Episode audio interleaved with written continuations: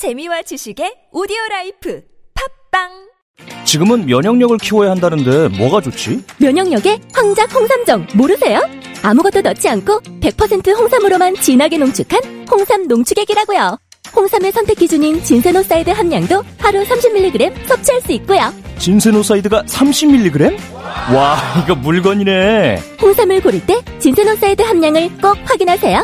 롯데 프리미엄 홍삼 농축액 황작 홍삼정. 이 광고는 건강기능식품 광고입니다. 야야야, 잘 들어봐. 내가 오늘 버스를 탔는데 말이야, 내 앞에 한 명 학생입니다. 두 명 학생입니다. 드디어 내가 딱 찍는데 글쎄, 거북입니까? 어이가 없네. 뻐근한 거북목, 구부정한 어깨, 뒤틀린 골반까지 바디로직 탱크탑과 타이즈로 자세 바로 잡으세요. 남녀노소 누구에게나 좋은 바디로직, 지금 소중한 분께 바른 자세를 선물하세요. 바디로직. 저 슈퍼스타 최욱은 오늘부로 비혼자임을 선언합니다. 최스타님, 연간 2만 쌍 이상 성원이 되고 있는 여보야 서비스를 알고 계십니까? 저 정기자, 나 슈퍼스타요. 내가 결혼정보회사요? 어떻게 찾아갑니까? 여보야는요, 셀프 중매 서비스이기 때문에 직접 가실 필요가 없어요. 돈이 한두 푼 드는 일이 아니지 않소? 여보야는요, 성혼을 위해 사용된 비용을 100% 환불해주고 결혼할 때 100만원, 아이 낳으면 200만원의 축하금까지 준답니다. 그래도 난 경력이 있는 분들이 더 좋던데. 초혼도 재혼도 인연을 만날 수가 있습니다. 지금 스마트폰에서 여보야를 다운받으세요.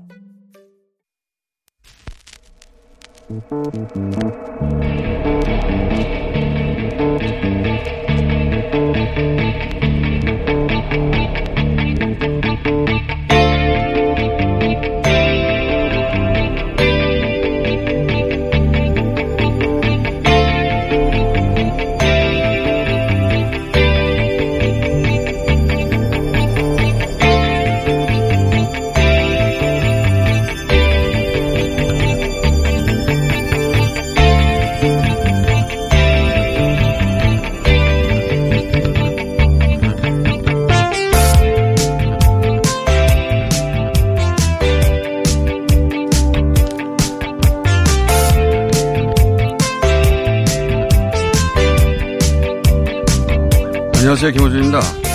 국산이 다 그렇지 뭐. 제가 어릴 적 제대로 작동하지 않는, 금방 고장나는 물건들을 두고 누구나 하는 자저의 한마디였습니다. 그 뒤에 따라붙는 말들은 미제가 최고야, 일제가 끝내주지, 아니야, 독일제야. 저는 그런 말들을 듣고 자랐습니다. 배낭여행을 가면 미국이고 유럽이고 그곳에 가서 일부러 찾아본 우리 제품들은 가장 두툼한 먼지를 둘러쓴 채 가장 낮은 가격표를 붙이고 가장 구석에 웅크리고 있곤 했습니다. 그렇게 20대를 보는 저는 지난달 24일 트럼프 대통령이 문재인 대통령에게 의료 지원을 요청하고, 어제 로이터 통신에 따르면 그 1차분 60만 개의 한국 진단 키트가 미 연방재난관리청 화물기에 실려 미국으로 간다는 보도를 접하며, 그리고 전 세계적으로 공항들이 봉쇄되고 항공편이 끊겨서 모든 국가의 국민들이 자국으로 돌아가지 못하는 상황에서 한국 주도로 특별 전세기편이 마련되고, 그 비행기에 우리 국민뿐 아니라 일본, 미국, 영국, 호주, 독일 국민들까지 태워 그들 자국으로 돌아갈 수 있게 만들고 있다는 소식을 접하며 기분이 참 묘했습니다. 할리우드 영화에서는 언제나 미국이, 서양이 전 지구적 위기에서 세계를 구하고 인류를 구원하는데, 막상 현실 세계에서 실제로 그런 일이 벌어지자 미국을 원조하고 세계인을 구출하고 있는 건 우리나라라는 사실이 너무 생경해서 기분이 묘한 겁니다. 그러다 그런 생각을 했습니다. 다음 세대는 이런 일이 너무 당연해서 저처럼 묘한 기분이 들지 않도록 만들어야겠다. 투표를 잘 하자. 김호준 생각이었습니다.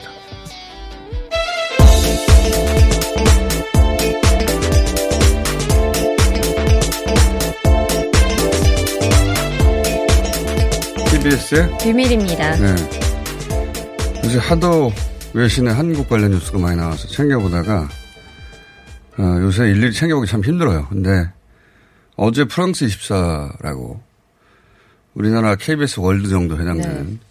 방송에서 강경화 장관이 인터뷰를 했어요. 근데 그거 보다가 갑자기 그런 생각이 제가 들었어요. 너무 영화적인 거 아닌가?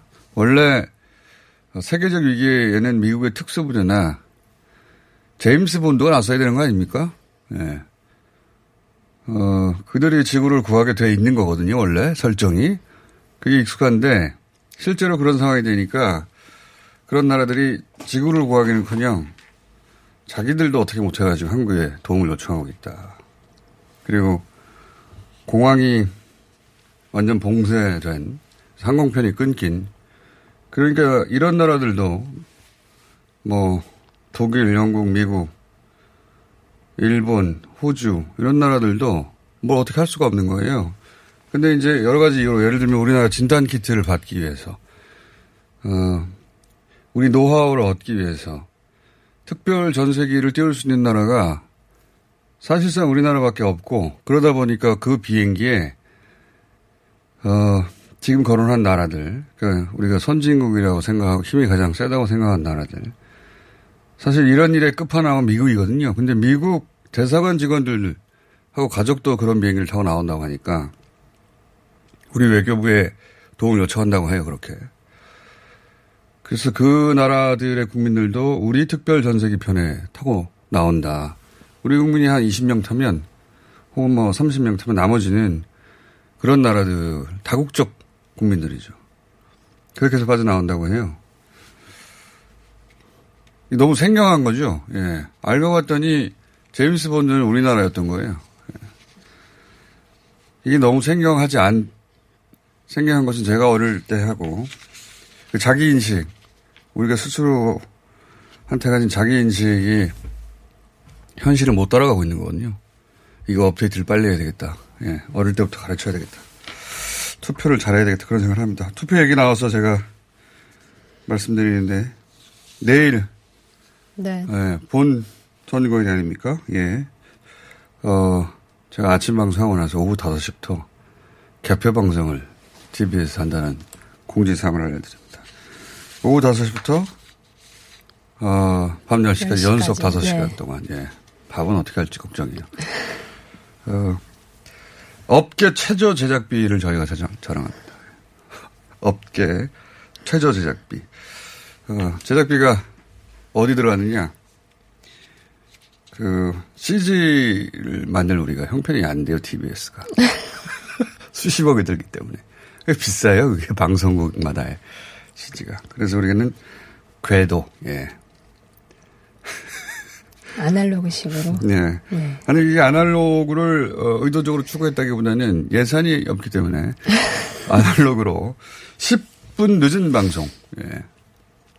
빠른 속도로 업데이트가 되지 않습니까? 숫자가 끊임없이 변하고 저는 10분 늦게 어떻게 다른 방송 보면서 다른 방송에서 발표된 수치를 보면서 그러니까 화면은 다른 방송을 보시고 오디오를 저희 걸 들으면 된다. 예. 그리고 이제 저희는 이제 다른 방송사 개표 방송을 지켜보면서 예. 품평을 하려고 합니다. 누가 잘하나. 예. 저기는 돈이 얼마나 들었을까. 궤도를 네. 보시려면 TV나 유튜브로도 보시면 되겠네요. TV도 나오고 네. 유튜브로도 나옵니다. 예. 유튜브는 뉴스공장 개표공장이라고 하기로 했는데 개표공장이 대박난다고 봐야죠. 예. 그날 화면을 켜보시면 궤도 27개가 제 뒤에 서 있을 거예요. 종이 무게도 엄청날 것 같은데요. 종이가 하도 무거워가지고 예, 종이 옮기는 사람이 따로 있을 겁니다. 궤도를. 자, 여러분들이 나옵니다. 예, 누가 나오냐. 뉴스공장 캐스트는 다 나온다고 봐야 됩니다. 정치하고 상관없는 사람들도 있잖아요. 무슨 상관이야. 투표는 다 했는데. 예. 예고드립니다. 예. 개표공장. 내일 오후 5시부터 밤 10시까지 하고 그 다음날 새벽에 또 방송해야 되네요.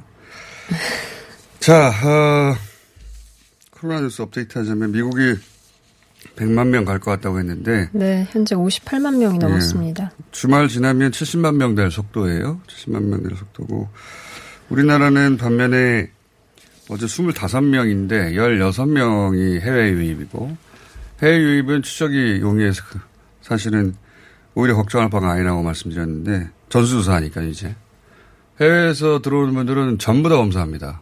예. 그렇게 할 수 있는 나라 우리나라밖에 없고 국내는 어제 이어서 한 자리 숫자예요. 9명. 안정적인 상태인데 일본은 지금 8,500명 정도 됐습니다. 이제 일본이 곧 그렇게 검사를 안 하는데도 다음 주 정도면 우리나라를 넘어설 것 같습니다. 네, 간격이 네. 점점 좁아지고 있습니다. 그런 상황이고 나머지 숫자들은 뭐 말씀 계속 드린 대로 계속 늘어나고 있습니다. 전 세계적으로 수천 명 단위로 그런 상황이고요. 강경화 장관 출연한 방송은 곧 누군가가 번역해서 올리겠죠. 예, 재밌습니다. 그리고 최근에 선거 직전에 숫자 검사 숫자를 줄였다는 가짜 뉴스가 네. 돌고 있는데 예. 한 의사가 자신의 SNS에 올려서 이를 또 중앙일보가 관련된 내용으로 보도를 했었는데 사실이 아니다라고. 네. 그럼 당연한 거 아닙니까? 그거 뭐 여러 차례 중앙대책본부에서도 얘기하고 여러 차례 얘기했는데 사실이 아니라고. 여전히 그런 뉴스가 퍼져나와서 다시 한번 예, 어제 사실이 아니라는 얘기가 나왔고요. 중앙일보 논설위원이 인천의 한 의사가 페이스북에 그런 글을 썼는데 받아 썼어요. 예. 마술처럼 환자가 급감했다. 중앙일보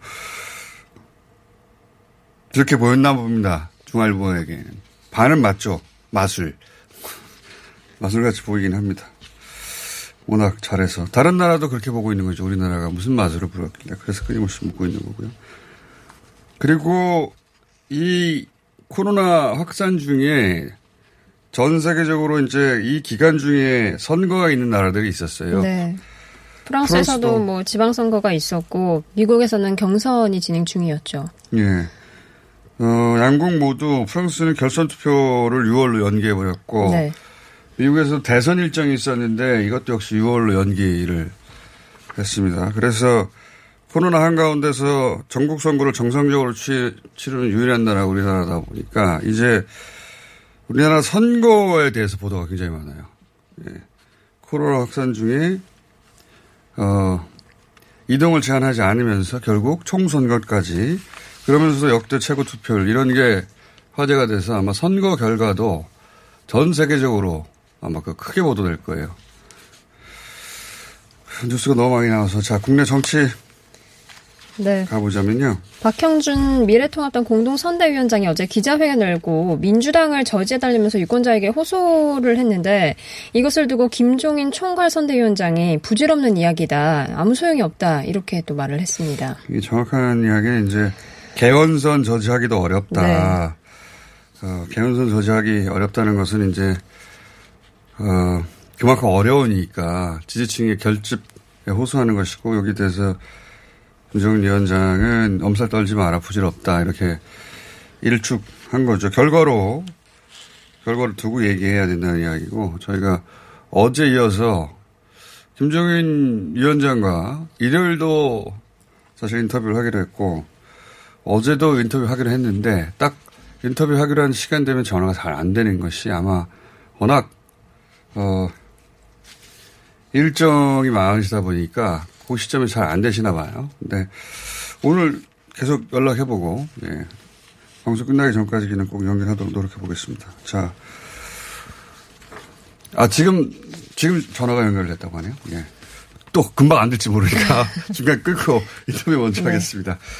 자, 어제 이어서 양당의 선대위원장 어제는 이낙연 선대위원장 연결했습니다. 오늘은 통합당 김종인 총괄선대위원장 전화 연결해 보겠습니다.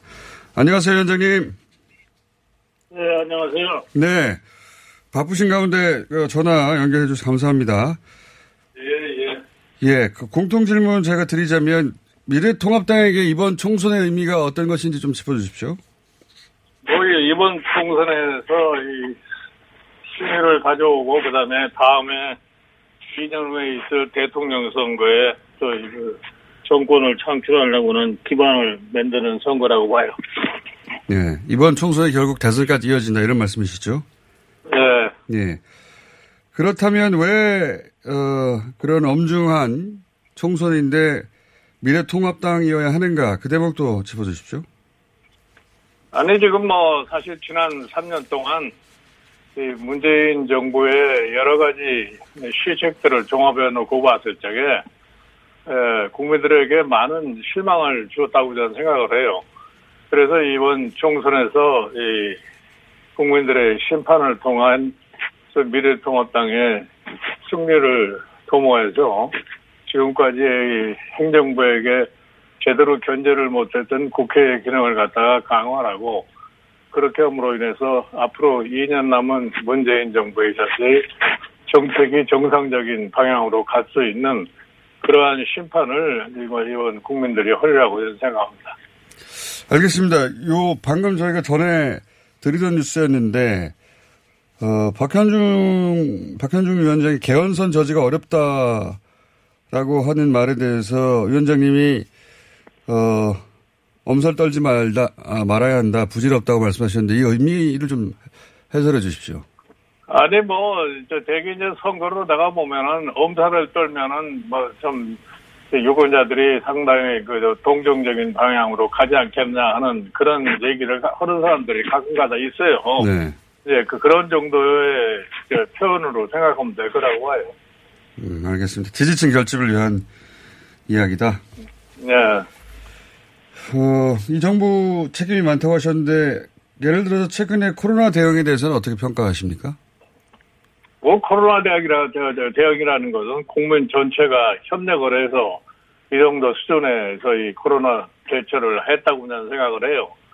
지금 사실 보면은 우리나라의 그 의료 체제가 다른 나라 사람들이 부러워할 정도로 잘 쌓여 있고, 그리고 이 방역 체제 자체라는 것도 과거에 우리가 메르스 사태를 겪으면서 방역 체제도 구축해 놓고, 이래서 정부 국민 모두가 다 합심해서 오늘날 이 코로나 바이러스에 관한 방어를 갖다가 제대로 했다고 나는 그렇게 생각합니다. 알겠습니다. 마지막으로 유권자들에게 당부 말씀 있으면 부탁드립니다.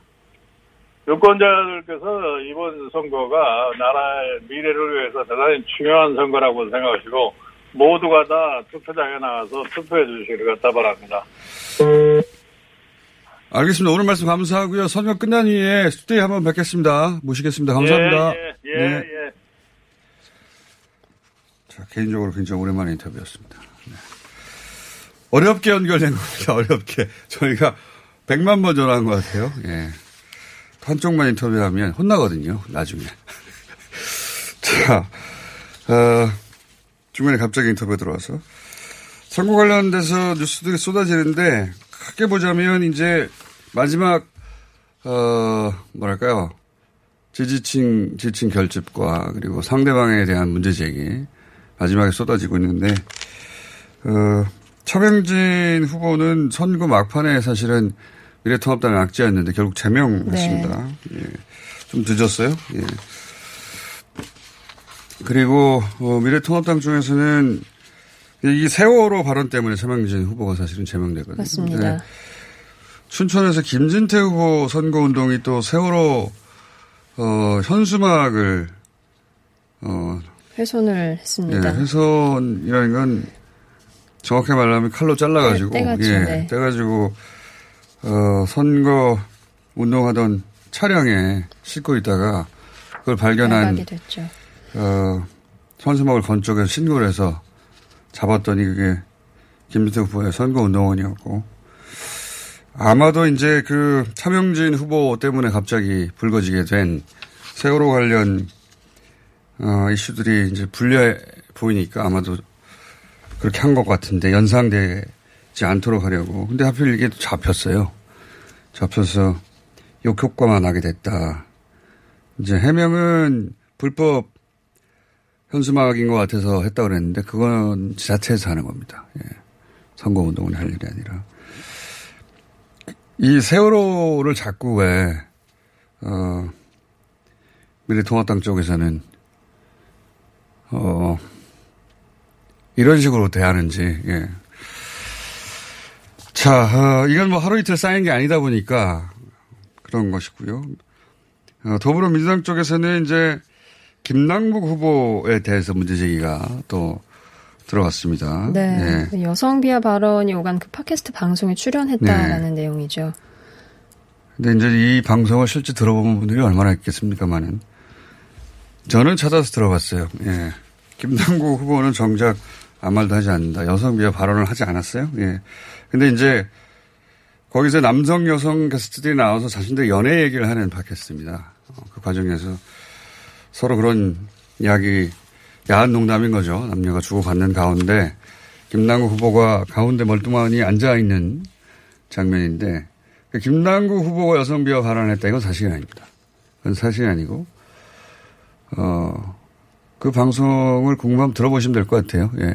그럼에도 불구하고 왜 그런 방송이 나갔냐.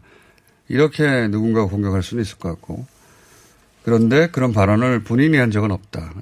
막판에 이제 이렇게 이런 공세들이 오갑니다. 예, 공격지. 자, 그리고 한 번도 이런 적이 없었는데 강남 병의 김한규 네. 후보. 예, 강남 같은 경우에는 워낙 압도적으로 이기는 지역이라 민주당 후보에 대한 공세가 사실상 거의 없는 편이거든요. 더구나 김한규 후보는 시인인데 김한규 후보가 올린 것도 아니고 그냥 오픈 채팅방에서 부모 세대 투표 그러니까 부모가 미래통합당을 찍을 것 같으면 찍지 말게 해야 된다고 누군가 올렸어요. 선거운동도 아니고 김한규 후보 자신도 아니고. 근데 이제 별 뉴스가 아닙니다. 사실은. 서로서로 이런 이야기를 하죠. 예. 자식 1번 찍는 자식들 못 나가게 해야 된다. 이런 이야기도 하고. 흔히 게시판에 있는 이야기인데 그걸 김한규 후보 선거운동하는 선거사무소에서 한 것처럼 그건 사실이 아니에요.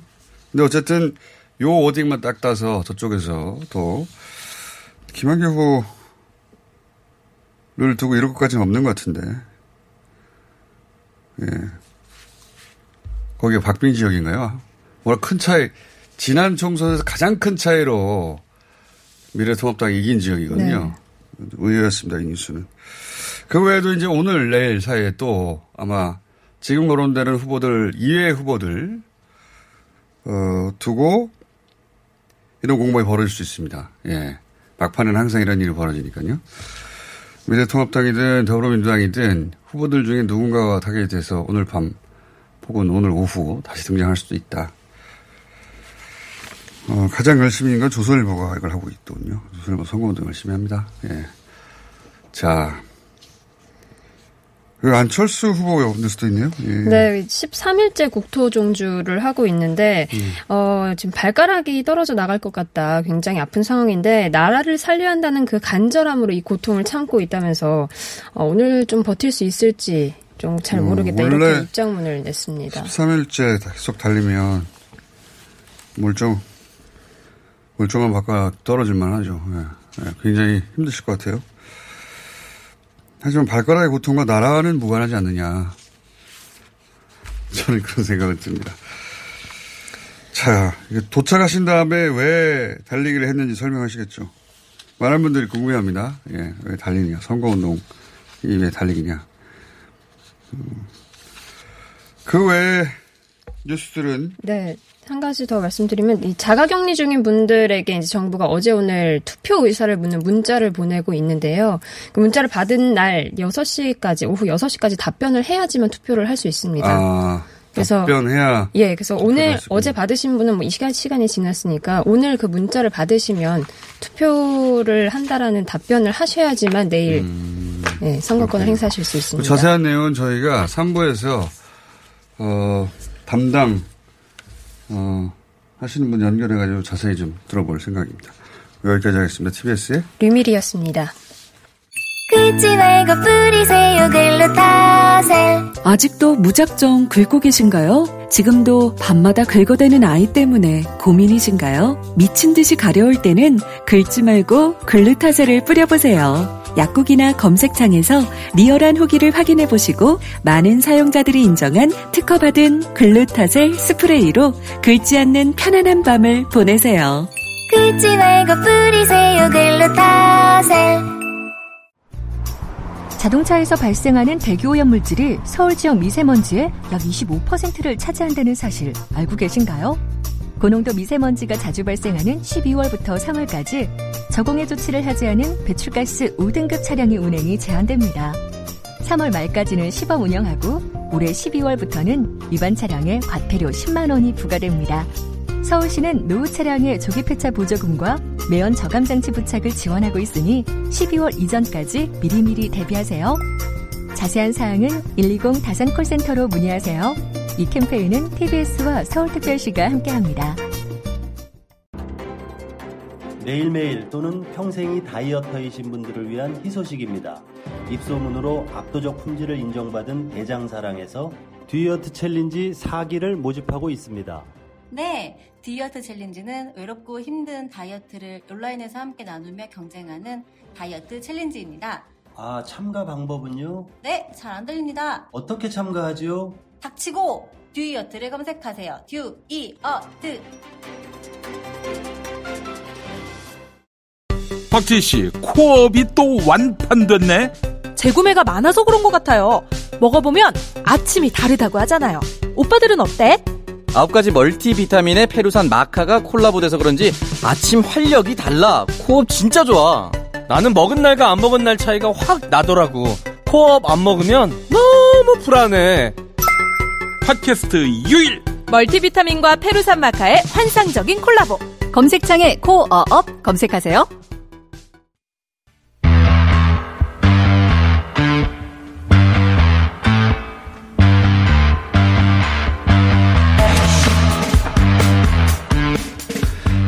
일본 상황 잠깐 짚어보겠습니다. 지난 10일 도쿄 하루 확진자가 166명인데 그중에서 87명이 병원 감염입니다. 일본 게이센여학원대 이영채 교수와 연결되어 있습니다. 안녕하세요, 교수님. 네, 안녕하세요. 자, 우리도 가장 심각하게 생각하는 게 이제 병원 집단 감염이고, 그럼 코호트 격리를 하게 되는데, 우선 이 도쿄 병원에서 이런 이 사건이 발생한 그 연유 혹은 과정 좀 설명해 주시죠. 어떻게 된 겁니까 이게? 먼저 이번에 나온 건 도쿄에 있는 에코다라는 병원인데 예. 여기에서 지금 166명의 신규 감염자 87명인데요. 예. 근데 이제 도쿄 내 이 병원 집단 감염은 벌써 한 2주 전부터 많이 보도가 되었었고 지난번에 이 다이토쿠라는 에이즈 병원이라는 것이 160명이 감염됐는데 예. 여기도 코로나 중점 병원이거든요. 이곳이. 그리고 지금 어제자만 하더라도 토미야마에 있는 시민병원에서 13명이고 교토시 호리병원도 6명인데 후쿠오카도 그렇고 이게 거의 대부분 다 코로나 중점 병원에서 내부 감염이 계속 일어나고 있다는 건데 원래는 이제 보건소에서 폭넓게 검사를 해서 우리 같은 경우는 먼저 경증자나 무증자가 일반 숙박시설이라든지 격리시설로 가게 그렇죠. 되잖아요. 예. 거기에서 중증자가 병원으로 가야 되는데 일본 같은 경우는 이 격리시설이 처음부터 없고 보건소에서 폭넓게 검사를 안 해주기 때문에 대부분 열이 나는 사람들이 바로 병원으로 가죠. 그래서 병원에서 열이 나는데도 검사를 안 해주니까 또 다른 병원을 가게 되고 결국 또 병원의 인맥이라는 게 즉 예를 들면 다이토쿠 지난번 에이즈 병원에 있는 사람의 이 병원장이 개요대 출신인데 결국 다른 병원을 다시 개요대 자기 아는 사람을 소개시켜 준 거죠. 그래서 개요대학병원에서 20명이 집단 감염이 돼가지고 지금 게이센 병원은 거의 문을 닫고 있는 상태인데 일본 돈에서 제일 큰 연대 세브란스 병원이 문을 닫고 있다고 생각하면 거의 맞는 말이죠. 그렇기 때문에 지금 일본 내에는 거의 병원 내에 이 집단 감염으로 거기에 이제 입원해 있으면서 병원 내에 고령자들이 있고 또 병원 내에 직원들 또는 간호사들이 함께 감염이 되고 있는 거죠. 그래서 거의 의료 붕괴는 임박한 게 아니고 의료 붕괴는 이미 내부적으로 폭넓게 진행되고 있다고 생각을 해야 되고요. 우리 메르스 때 벌어진 일이 거기서는 지금 훨씬 더 감염력이 큰 코로나 상황에서 벌어지고 있는 거군요. 그렇죠. 일종의 병원 쇼핑을 하다가 혹은 병원이 잘 받아주지 않으니까 여러 곳을 옮겨다니다가 선별진로나 따로 호흡기 질환을 검사를 해야 되는데 그냥 일반 병원이 그걸 다 받다 보니까 이렇게 돼버렸군요. 그렇죠. 그러려면 이제 이 제일 중요한 것은 병상을 확보하고 의료진들을 보호해야 되잖아요. 그렇죠. 그러려면 이 의료진을 보호하려면 역시 드라이브스루를 하든지 간접 진단을 해야 되든지 해야 되는데 지금 일본은 체면상 드라이브스루를 거의 안 하고 있기 때문에 체면상이라는 게 진짜 한국이 그걸 했기 때문에 안 한다는 게 사실입니까?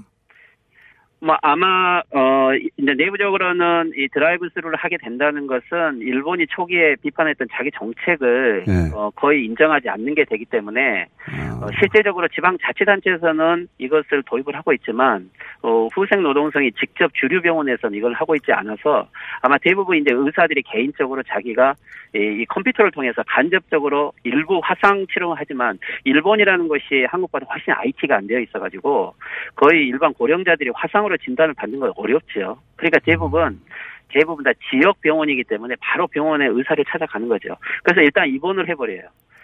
그래서 입원을 하면은 거기서 이제 나가질 않고 만약 거기서 확진이 되면은 치료를 받는데 이제 요즘에 이제 문제 같은 경우는 이제 병상이 많이 부족하고 그래서 그런지 어제 같은 경우는 이 사람이 2주간 병원에서 입원을 했고 양성 판결을 받았어요. 그래서 2주 3일 전에 검사를 했는데 다시 양성 판결이 나왔어요. 그런데 의사 말은 짐을 싸서 집에 가서 이 자가 격리 방식도 있다라고 해서 양성 환자인데 쉽게 말하면 쫓겨난 거죠. 이유가 뭐냐면 병상이 부족하다라는 게 뉘앙스였다는 거고. 근데 이제 이 사람은 집에 돌아가는 길을 인터뷰를 하는데 대중교통을 이용하지 말라고 하니까 그냥 길을 걸어서 집에까지 갔다는 거예요. 그래서 많은 사람과 스쳤고 자기는 집에 있는지 모르겠지만 즉 문제는 이렇게 자가 격리 중에 있는 확진자도 혼자 밖으로 나가도 구속력이 없다. 자기도 관리되고 있지 않다는 거죠. 그렇다면 지금 현재는 양성자도 어떻게 양성자가 됐는지에 대한 경로 파악이 거의 안 되고 있고 그리고 자가 격리 중인 사람도 구속력이 없기 때문에 일본에서 매일 나오는 확진자들의 거의 70, 80%가 거의 경로를 모르는 환자들로 나오고 있다는 것은 실제 의료 붕괴 속에서 나오고 있다고 봐야겠죠. 그러니까 경로 파악도 안 되고 선별 진료도 안 되고 의료 체계도 못 받쳐주고 있고 그리고 나서 자가격리 되는 분들을 추적 관리하거나 행정력도 안 되고 아무것도 안 되는 상황이네 지금 사실상. 그렇죠. 그래서 어제 같은 경우는 사이타마현 같은 경우는 보건당국자가 즉 병상이 부족하기 때문에 검사를 억제하고 있다 이런 식으로 어제 말을 잘못했는데 결국에는 검사를 억제해왔다는 것을 폭로를 한 거죠. 그래서 지사가 나와서 발언을 철회하고 사죄를 하기도 했죠. 뭐 결국 어제 보면은 도쿄 병원협회 같은 것이 결국 중요한 것은 이제 PCR 검사만 전문적으로 할 수 있는 곳들을 따로 만들어야 되는 거죠. 일반 병원을 보호하기 위해서는. 그러기에는 이제 두 가지 방법이 있는데 하나는 PCR 검사만 하는 전문 병원을 따로 지정해서 가볍게 한다든지 안 그러면 지금 대학 연구소 같은 것들이 하면 이것도 5분이나 10분 내에 가볍게 되는 것인데 지금 현재 대학 같은 경우는 거의 휴강 조치로 문을 닫고 있고 이 PCR 검사 전문 병원을 지정한다는데도 어제 병원협회 발표는 이게 지금 준비돼도 5월 중순이야 돼야 된다는 소리인데 5월 중순이요. 그때서야 개설이 한다니까 실제 안 되는 거죠. 그렇다면 이제 문제는 뭐가 되냐면 일본은 원래 간호사들이 부족해서 필리핀에서 많이 수입을 해야 될 정도로 간호사들이 부족한데 이 젊은 간호사들 같은 경우 대부분 아이들이 있기 때문에 아이들이 감염될 확률이 있고 이 아이들을 지금 현재 보육원에서는 뭐라고 하냐면 지금 현재 보육원도 거의 시간을 단축해달라고 하는데 간호사들이 있는 아이들에게 결국에는 오지 말아달라 이런 식으로 말을 한다는 거예요. 그러면은 이 간호사는 아이도 못 맡기죠. 일도 가지를 못하죠. 그리고 또 이제 그러니까 잠깐만요 교수님 제가 잘 이해했나 제가 그 부분을 잘 이해했나 봐 주십시오. 그러니까 간호사의 아이들은 유치원에서 오지 말라고 한다. 왜? 엄마를 통해서 아이에게 감염됐을 수 있으니 그 아이를 유치원에 오지 말라고 하니까 엄마는 또 병원에 갈 수가 없는 거죠. 간호사 엄마는. 그렇죠. 그래서 엄마는 이제 병원 업무를 기피하는 거죠. 그렇죠. 병원 업무를 기피하게 되고 그래서 간호사가 안 그래도 부족한데 부족한 상황이 되고 이게 총체적인 난국이네요, 지금. 그렇죠. 예, 이제 그렇기 때문에 의료 붕괴라는 것들이 꼭 의료진들 내부의 문제라기보다는 지금 현재 일본 정부의 정책 자체들이 의료 붕괴를 만들고 있는 거죠. 그렇기 때문에 이제 의료 붕괴가 됐기 때문에 거의 그렇다면 이것을 거의 정보 통제를 하고 또 제대로 발표를 하고 있지 않는데 결국 이 긴급 사태를 한다는 것은 뭐냐면 의료 사태가 나온 것을 감추기 위해서 긴급 사태를 한 거죠. 결국은 이동을 하지 말아라. 즉 의료 사태를 만든 것은 초기 검사를 안 해서 정부가 만든 책임인데 이것을 사람들이 움직이고 있어서 그랬다고 해서 시민들의 책임으로 돌린 게 지금 긴급사태의 이것이 본질이고 그렇다면 이 긴급사태를 통해서 과연 좀 더 폭넓은 체계를 만들어서 검사를 하게 하고 격리를 하게 되고 이래야 되는데 근데 이제 만들었던 안들 중에 이거죠. 호텔을 확보하겠다라고 했잖아요. 예. 근데 이 호텔 같은 경우도 아파호텔인데 이 아파호텔은 한국에도 잘 알려졌지만은 남경 학살 사건을 은폐하고 또 아베 수상의 정치 자금줄이죠. 우익 일본 회의 기간에 예. 이것을 설정을 해서 결국 자기 측근이 돈을 벌게는 만들지만 근본적으로 여기에서 지금 현재 정말로 이 4단계로 환자들이 격리되어가지고 운영되고 있는지는 미지 정말 큰일이네요. 예. 그런 거죠. 근데 이제 그 속에서 결국 국민들에게는 예를 들면 보상 지급 없다. 현금 지급 안 한다. 그것도 세금은 인하 안 한다. 근데 이제 아베 수상 거기에다가 마스크 2장 주고 집에서 개하고 차 마시고 있으니. 알겠습니다. 네, 국민들에게는 그렇죠. 검사도 안 시키고 지금 하니까 정말 일본 내에서 이게 국가냐라는 말이 국민들 속에 저절로 나오고 있고 정말 정치가를 잘 뽑아야 된다. 이런 게 지금 일본 사회의 분위기인데 어제도 일본 시민이 한국이 부럽다. 왜 한국은 지금 당장 선거를 할 수 있어서 정치가를 바꿀 수 있기 때문에 너무 부럽다라는 말을 저도 어제 들었습니다. 교수님 오늘 여기까지 하고요. 저희가 총선 기간이라 짧게 할 수밖에 없는데 선거 끝나고 나서 저희가 특집 마련을 좀 길게 다루겠습니다. 오늘 말씀 감사합니다. 네, 수고하십시오. 일본은 정말 큰일이네요. 일본 게이센 여학원대 이영채 교수였습니다. 자, 바로 이어서요. 우리나라 방역 체계를 배우기 위해서 온라인 세미나가 전 세계 국가들이 참여하는, 많은 국가들이 참여해서 온라인 세미나가 활발하다고 하나요? 예. 연세 세브란스 병원의 이형민 교수 연결해서 이야기 좀 들어보겠습니다. 안녕하세요, 교수님. 네, 안녕하세요. 이형민입니다. 이런 걸 웹비나라고 한다고요? 아, 예, 맞습니다. 웹 세미나의 준말이라고. 아, 또 특별한 요원들한테 웹 세미나군요. 네, 맞습니다. 웹 세미나. 네. 원래 이런 걸 의료계에서 자주 합니까? 의료계에서 자주 하는 편인데요. 근데 네. 요새 들어서 더 활발하게 지금 이루어지고 있거든요. 이제 그 이유가 지금 학회 같은 것들이 코로나19 때문에 거의 다 취소가 되다 보니까 온라인 세미나 형식을 조사 좀 많이 하고 있는 편입니다. 그렇군요. 예. 사회적 거리두기 일환에서도 그렇고 그리고 이제 오프라인 세미나도 취소된 데다가 게다가 이제 이 코로나에 대해서 궁금해하는 국가들이 많겠네요. 예. 예, 맞습니다. 이 코로나19가 이제는 전 세계 이제 모든 국가들에서 이제 코로나19 위협을 느끼고 있다 보니까요. 네. 지금 여기에 대해서 올바른 대응을 하기 위해서 굉장히 많은 정보들이 필요한 상황이거든요. 그런데 이러한 정보들이라는 게 아무래도 앞서서 먼저 이 코로나19를 경험했던 국가들로부터 얻을 수밖에 없는. 그렇군요. 예, 그렇죠. 근데 이런 그 코로나19에 대해서 이제 잘 대응한 국가들이 사실 몇 개국이 있지만 이 코로나 이런 것들을 좀 배울 만한 그런 국가들은 이제 굉장히 제한적이다 보니까 우리나라 쪽에 이런 웹이나 형식으로 코로나19에 대한 대응을 묻는 웹 세미나들이 현재 좀 많이 요청되고 있는 상황입니다. 그러면 당연히 우리가 주로 정보를 전달하고 많은 사람들이 참여해서 질문을 받고 이런 방식이겠네요? 네, 맞습니다. 보통 한번 열게 되면요. 가장 최근에 열렸던 그 4월 9일에 한국국제의료협회하고 이제 보건산업진흥원에서 개최했던 웨비나가 또 있었거든요. 네. 이제 거기서는 4개의 꼭지를 가지고 진행을 했는데, 의료 전문가들만 참석을 했음에도 불구하고 대략 한 1,100명 정도. 오. 질문도 거의 200개 이상 온라인. 1,100명. 굉장히, 예, 반응이 좋았었습니다. 이 웨비나라고 표현하셨는데 이게 전 세계 이 정도 규모가 참석하고 그게 우리나라가 주가 되고 하는 이런 웨비나가 원래 많습니까? 아니요, 그렇게 많지는 않습니다. 이렇게 이제 여러 국가에서 이제 요청하는 경우가, 굉장히 좀 처음이라고 볼 수 있고요. 그 다음에 이제 이런 국가적으로 요청하는 것도 되게 많고요. 그 다음에 이제 이런 국가기관을 통한 거 말고 개별 의료기관이나 또는 대학교 또는 학회 이런 데를 통해서도 굉장히 지금 많은 요청들이 들어오고 있거든요. 그렇군요. 말씀드렸던 이런 국제의료협회나 이런 데서 한 거 말고도 저희 대학 같은 경우도 지금 현재 콜롬비아나 중남미 6개국이랑 함께하는 웨비나를 2번 정도 했고요. 그다음에 저희 진단검사협회 같은 경우도 어저께 UAE하고 이렇게 또 웨비나를 저녁에 했었거든요. 그렇군요. 지금 현재 이런 게 굉장히 활발하게 지금 열리고 있습니다. 여러 단위에서 그냥 대학 단위에서 혹은 아는 사람들끼리 혹은 학회 단위에서 혹은 정부 단위에서 이런 게 계속 있는 거군요. 말하자면. 예, 맞습니다. 그리고 거기서 우리나라가 주가 돼서 강의를 하는 그리고 이렇게 많은 국가들이 한꺼번에 참여하는 것도 처음이라고요.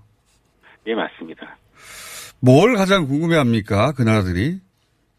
그 나라들이 이제 제일 궁금해하는 건 아무래도 진짜 한국의 현황입니다. 이제 여러 가지 뉴스나 이런 것들을 통해서 알고는 있지만 그래도 이러한 정보들이 투명하게 공개되지 않는 경우도 많지 않습니까? 예. 진짜 이제 한국의 현황이 본인들이 여러 매체를 통해서 접했던 것처럼 그런 상황인 건지에 대한 것들을 많이 궁금해합니다. 전문가들끼리 통하는 게 있으니까. 예. 예, 맞습니다. 그다음에 이제 궁금해하는 거는 진짜 어떻게 해서 이렇게 한국은 코로나19에서 적절히 대응할 수 있었는지에 대한 것들하고요. 그다음에 이런 대응 과정 중에서 이제 저희가 내세우는 게 광범위한 진단, 그다음에 추적, 그다음에 거기에 따른 여러 가지 격리 및 조치 사항들이지 않습니까? 그래서 이런 것에 대한 모든 노하우들을 많이 궁금해하고 있습니다. 그렇게 듣다 보면 또 그 나라의 현황들을 거꾸로 알게 되지 않습니까? 예, 맞습니다. 그렇게 알게 되신 현황들 좀 알려주십시오. 예를 들어서 미국 이야기도 많이 나올 것 같고, 그죠? 미국 같은 경우도 이제 저희가 여러 뉴스를 통해서 보고는 있지만 굉장히 좀 상황이 심각한 것 같습니다. 현재는 이제 뉴욕 쪽에서 많은 문의나 이런 것들이 들어오고 있는데요. 지금 뉴욕 같은 경우도 환자가 많이 발생을 하고 있고, 그다음에 그 환자를 보다가 의료진들이 많이 지금 감염이 되고 있는 상황이라서 의료진들에 대한 보호나 이런 것들이 지금 보호나 이런 것도 이루어지지 않고 있다 보니까 감염이 많다 하더라고요. 그래서 좀 가장 극단적으로는 마스크나 이런 것들도 제대로 지금 공급이 안 되는 일부 기관들도 있다 보니까. 뉴욕에서도요? 예, 그렇습니다. 그러다 보니까 제가 최근에 이제 인터뷰했던 분이었는데 이제 그분 한국 미국 계신 교포분이었었거든요. 근데 그분 따님이 의사라서 이제 병원을 가야 되는데 마스크를 어떻게든 본인은 이제 구해서 가지고 갔는데 다른 사람하고의 어떤 위화감이나 이런 것들 때문에 의료기관에서 본인이 구한 개인적으로 구한 마스크 같은 것들도 쓰지 않도록 권고를 하고 있다는 얘기를 하고 있더라고요. 그래서 뉴욕의 의료기관에서도 이제 그런 문제가 있을 정도니까 미국 같은 경우도 굉장히 좀 심한 편이고. 그러네요. 예, 다른 국가들도 이제 중남미나 이런 데에서도 이제 환자들이 점점 발생하고 있으니까 이런 환자들을 어떻게 처리하느냐에 따라서 앞으로 대량 감염으로 갈지 아니면 한국처럼 초기에 이런 것들을 잡아가지고 잘 관리할지가 결정이 되기 때문에 지금 시점에서 이러한 한국의 초기 방역 모델에 대해서 굉장히 많이들 궁금해하고 있습니다. 미국에서 뉴욕 같은 곳에서도 마스크도 부족해서 의사들이 마스크 없이 검진을 한다는 게 이게 믿기지 않을 일인데 근데 실제 벌어지고 있는 일이 그렇다는 거 아닙니까? 그죠? 예, 맞습니다. 가장 이제 이런 세미나에 참여한다는 거는 그들도 다 의사들이고 전문가인 셈인데 각국의 의료 시스템은 다 다르지만 자신들의 익숙한 시스템 하에서 이제 질문을 하다가 우리 답변을 듣고 가장 놀라는 대목은 뭡니까? 공통적으로. 일단 제일 놀라는 대목은 몇 가지가 있는데요. 첫 번째는 일단 마스크 착용에 대한 부분들이 하나가 있고요. 근데 이런 마스크는 워낙 많이 얘기가 됐으니까 일단 넘어가고 그 다음에 이제 많이 놀라는 부분들은 우리나라의 의료 역량에 대한 부분하고 그 다음에 이제 우리나라의 의료 체계에 대한 부분들입니다. 그러니까 우리나라의 의료 역량 같은 경우에는 그동안 우리 내부적으로야 우리나라 일부 의료 역량들이 굉장히 전 세계적으로도 높은 수준이다라는 얘기를 많이 했었지만 이런 게 이제 객관적인 잣대로 이렇게 딱 재본 적은 없지 않습니까? 그렇죠. 그런데 우리나라의 이번에 진단 역량이라든가 이런 것들이 굉장히 전 세계적으로도 높게 평가를 받고 있고 외국에서도 문의하시는 분들이 어떻게 그런 분자 진단 검사나 이런 것들을 빨리 이렇게 세팅을 해서 대규모로 시행할 수 있었는지 그다음에 그 정확도는 어떻게 그렇게 높게 가져갈 수 있었느냐 부분들을 많이 놀라고 있으시고요. 또 한 가지 놀라는 거는 특히 이제 미국 쪽에서 얘기를 하다 보면 이런 얘기가 많이 나오게 되는데요. 미국 같은 경우는 전반적인 의료비가 굉장히 비싸지 않습니까? 비싸죠. 그러다 보니까 우리나라가 이런 코로나19에 대응하기 위해서 초기부터 코로나19 검사가 필요한 사람들에 대해서 국가에서 지원을 해서 검사를 활성화했던 부분이라던가 또는 그렇게 해서 검사 양성에 나온 사람들에 대해서 국가에서 이런 분들의 의료보험의 형태로 해서 굉장히 많은 부분들을 지원을 하고 병원에서 치료받을 수 있게끔 하는 이런 부분들에 대해서 굉장히 좀 많이 놀라고 그다음에 인상 깊게 느끼는 걸 봤습니다. 그렇죠. 특히 미국 같은 나라하고 비교해 보자면 의료 적합성은 상대가 안 되죠, 우리나라하고. 예. 네, 맞습니다. 미국 같은 경우에는 돈만 있으면 굉장히 세계 최상의 의료를 받을 수도 있지만, 예. 하지만 돈이 없는 경우에 있어서는 진짜 일반인들이 받을 수 있는 의료가 굉장히 좀 제한이 되거든요. 그러니까 이런 상황에서 지금 코로나19에 대해서 이 모든 사람들을 진단을 하고 치료한다는 게 지금 굉장히 어려워 보입니다. 그래서 미국에 있는 분들하고 이제 통화를 하다 보면 많이들 얘기를 하시는 게 특히 젊은 사람들 같은 경우에는 대부분 재산이나 이런 것들이 없으니까 지금 당장 일을 못하게 되면은 의료에 대한 접근 자체가 어려워지거든요. 그렇죠. 맞습니다. 이런 사람들이 제대로 치료받지 못하고 돌아다니면서 감염을 시키고 다시 또 이런 것들이 점점 악순환되는 이런 상황들에 대해서 많이 걱정을 하고 있습니다. 그래서 이런 의료 체계나 이런 것들 부분도 굉장히 이번에 지금 현재 전 세계적으로 얘기가 많이 되고 있는 거는 검사나 이런 방역에 대한 부분이지만 이런 부분들을 가능하게 했었던 이런 의료 체계에 대한 부분들도 앞으로 좀 더 많이 다뤄지게 될 것 같습니다. 알겠습니다. 미국 의료보험 제도도 바뀌게 되겠네요. 오늘 말씀 감사합니다. 여기까지 듣겠습니다. 네. 지금까지 연세 세브란스 병원의 이형민 교수였습니다.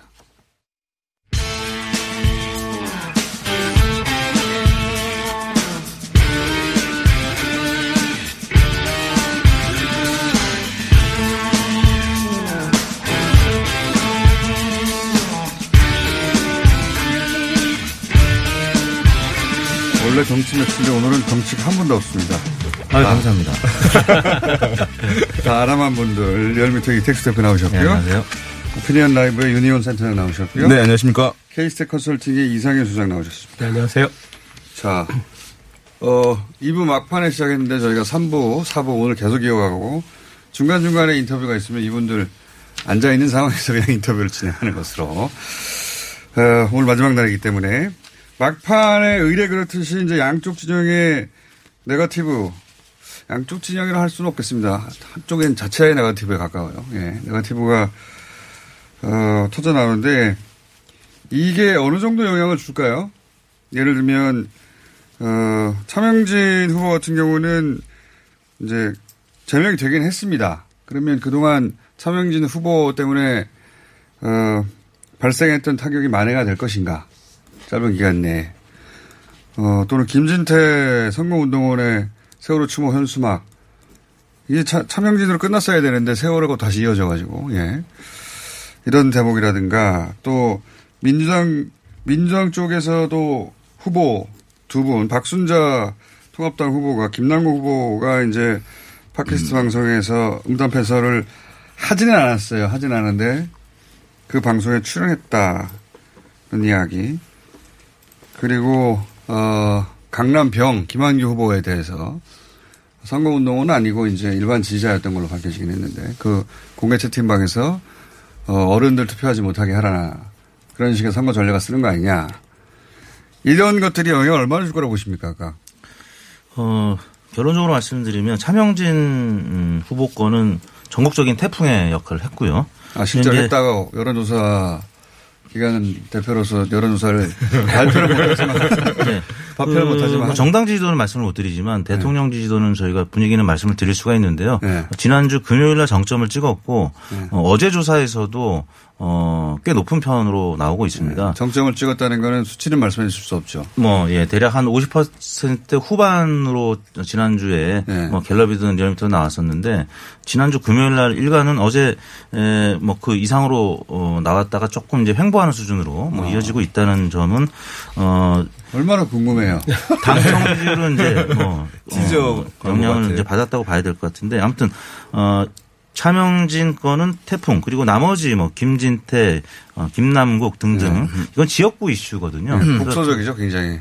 예, 정확한 표현입니다. 국소적인 그런 영향을 지금 발휘하고 있는데 아무튼 차명진 의원 거는 탄핵의 강이 다시 이제 소환됐다는 거. 지금 차명진 후보를 뭐 제명한다고 하니까 약간 구구상의 태극기 부대들은 네, 이제 태극기 통합당 낙선 운동하겠다. 예, 후보들 지지하지 않겠다. 황교안 대표마저도 뭐 이런 얘기 나오고 있기 때문에 네. 예, 그 여지는 아직 이어지고 있다 이렇게 받을 것입니다. 이게 보면은 지금 뭐 정권 심판 얘기를 하잖아요. 근데 코로나가 정권 3년 평가 선거를 이제 막는 효과가 일단 1차적으로 있고 현재를 가지고 평가를 하게 되는 것이니까. 네. 또 두 번째로 지금 막판에 야당에서 발생한 이 사건, 세월호 관련한 사건들은 이것을 정권 심판을 또 어렵게 하는 요인데 과거로 정권 이전의 사안으로 유권자들의 기억을 되살리는 효과를 가져오는 것이니까 사실은 야권에서 정권 심판 얘기하지만 여러 가지 상황들이 정권 심판론이 타오르지 않도록 하는 배경들로 지금 다 작동을 하고 있는 것이라고 볼 수가 있고요. 이렇게 보면 이제 네거티브가 거짓인 경우가 효과가 없고 당연히 드러나면 의도가 너무 뻔한 경우 이런 경우 효과 없더라고요. 과거에 보면 남북 정상회담 한 시간 이내에 사실관계가 확인되는 경우 네. 이럴 경우에는 효과가 있는 게 아니라 역효과가 있죠 보통. 네. 개별 지역구에 이제 뭐 여러 가지 혼탁해지는 네거티브들은 사실 말씀하신 대로 이렇게 뭐 그렇게 주목받을 수 없습니다. 그런데 이제 예를 들어 차명진 이제 뭐 후보 선후보 음악이 나가고 있습니다. 예. 3부가 이런 얘기죠.